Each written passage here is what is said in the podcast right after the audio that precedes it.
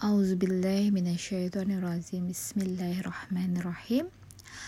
الحمد لله رب العالمين. الرحمن الرحيم. مالك يوم الدين. إياك نعبد وإياك نستعين. اهدنا الصراط المستقيم. صراط الذين أنعمت عليهم. غير المغضوب عليهم ولا الضالين. Sahabat filatil jannah Assalamualaikum warahmatullahi wabarakatuh. Alhamdulillahirrabbilalamin Wassalatu wassalamu ala asrafil anbiya'i wal mursalin Wa ala alihi wa ashabihi wassalim. Assalamualaikum ya Rasulullah Assalamualaikum ya Habibullah. Alhamdulillah Malam hari ini kita ketemu lagi. Aku akan membahas tentang sebentar yang aku mau bahas adalah sekarang ini. Dan yang menurunkan air dari langit menurut ukuran yang diperlukan lalu dengan air itu kami hidupkan negeri yang mati tandus. Seperti itulah kamu akan dikeluarkan dari kubur. Ya jadi dari ayat ini aku mendapat dua hikmah. Satu hikmahnya adalah bahwa Allah itu menurunkan air menurut ukuran yang diperlukan. Jadi nggak nggak turah-turah kalau orang Jawa bilang ya. Jadi sesuai dengan yang dibutuhkan. Nggak sampai menggenangi seperti saat pada waktu itu kepada kaumnya Nabi Nuh alaihissalam. Jadi dengan sesuai dengan yang kita butuhkan yang Allah Maha tahu seberapa banyak yang dibutuhkan. Kebayang kalau bumi ini Allah tumpahkan air dari atas langit yang jumlahnya sangatlah banyak, maka kita akan tenggelam. Makanya itu rahmat Allah sungguhlah maha mengetahui apa yang kita butuhkan. Dan yang kedua ya, bahwa Allah akan membangkitkan kita dari kubur sebagaimana Allah menyirami bumi yang tandus.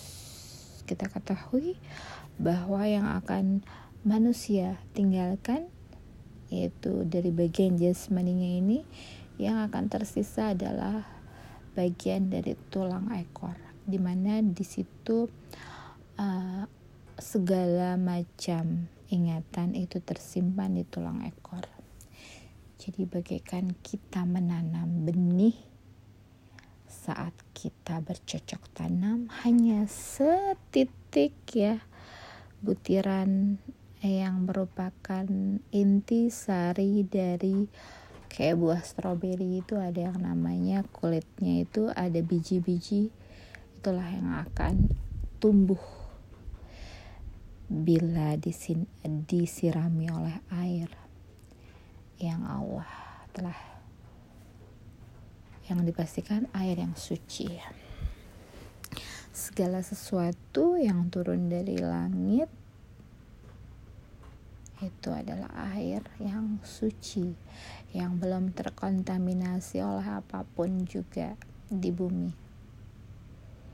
Ya kalau kita mengingat tentang bercocok tanam yaitu menanam benih hanya semua tumbuhan yang bisa disemai itu semuanya adalah dari bibit yang kita umpamakan seperti tulang ekor.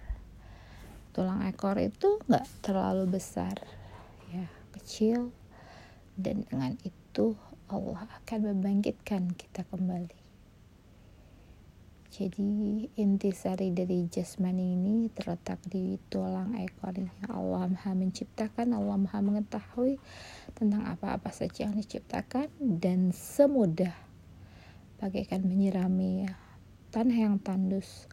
Allah bangkitkan kita. Ya, jadi tulang ekor itu juga ya. Uh, dari situlah ya mengalir darah menuju rahim yang di dalam Al-Quran dikatakan yang dinamakan dengan tulang sulabi. Dari situlah memancar ya, memancarkan aliran darah saat kita berpasang-pasangan dan kita memancarkan air sulbi yang akan menjadikan cikal bakal dari berkembang biaknya manusia. Namun pada saat nanti dibangkitkan dari kubur, Allah cukup dengan menyirami tulang ekor-tulang ekor yang manusia sisakan hanya sebesar bulatan tidak jauh dari genggaman lebih kecil lagi. Hanya itu yang tersisa dan itulah dengan dengan itulah manusia dibangkitkan. Allah alam dalam segala sesuatu apa pun semua bisa dibuktikan. Hanya dibutuhkan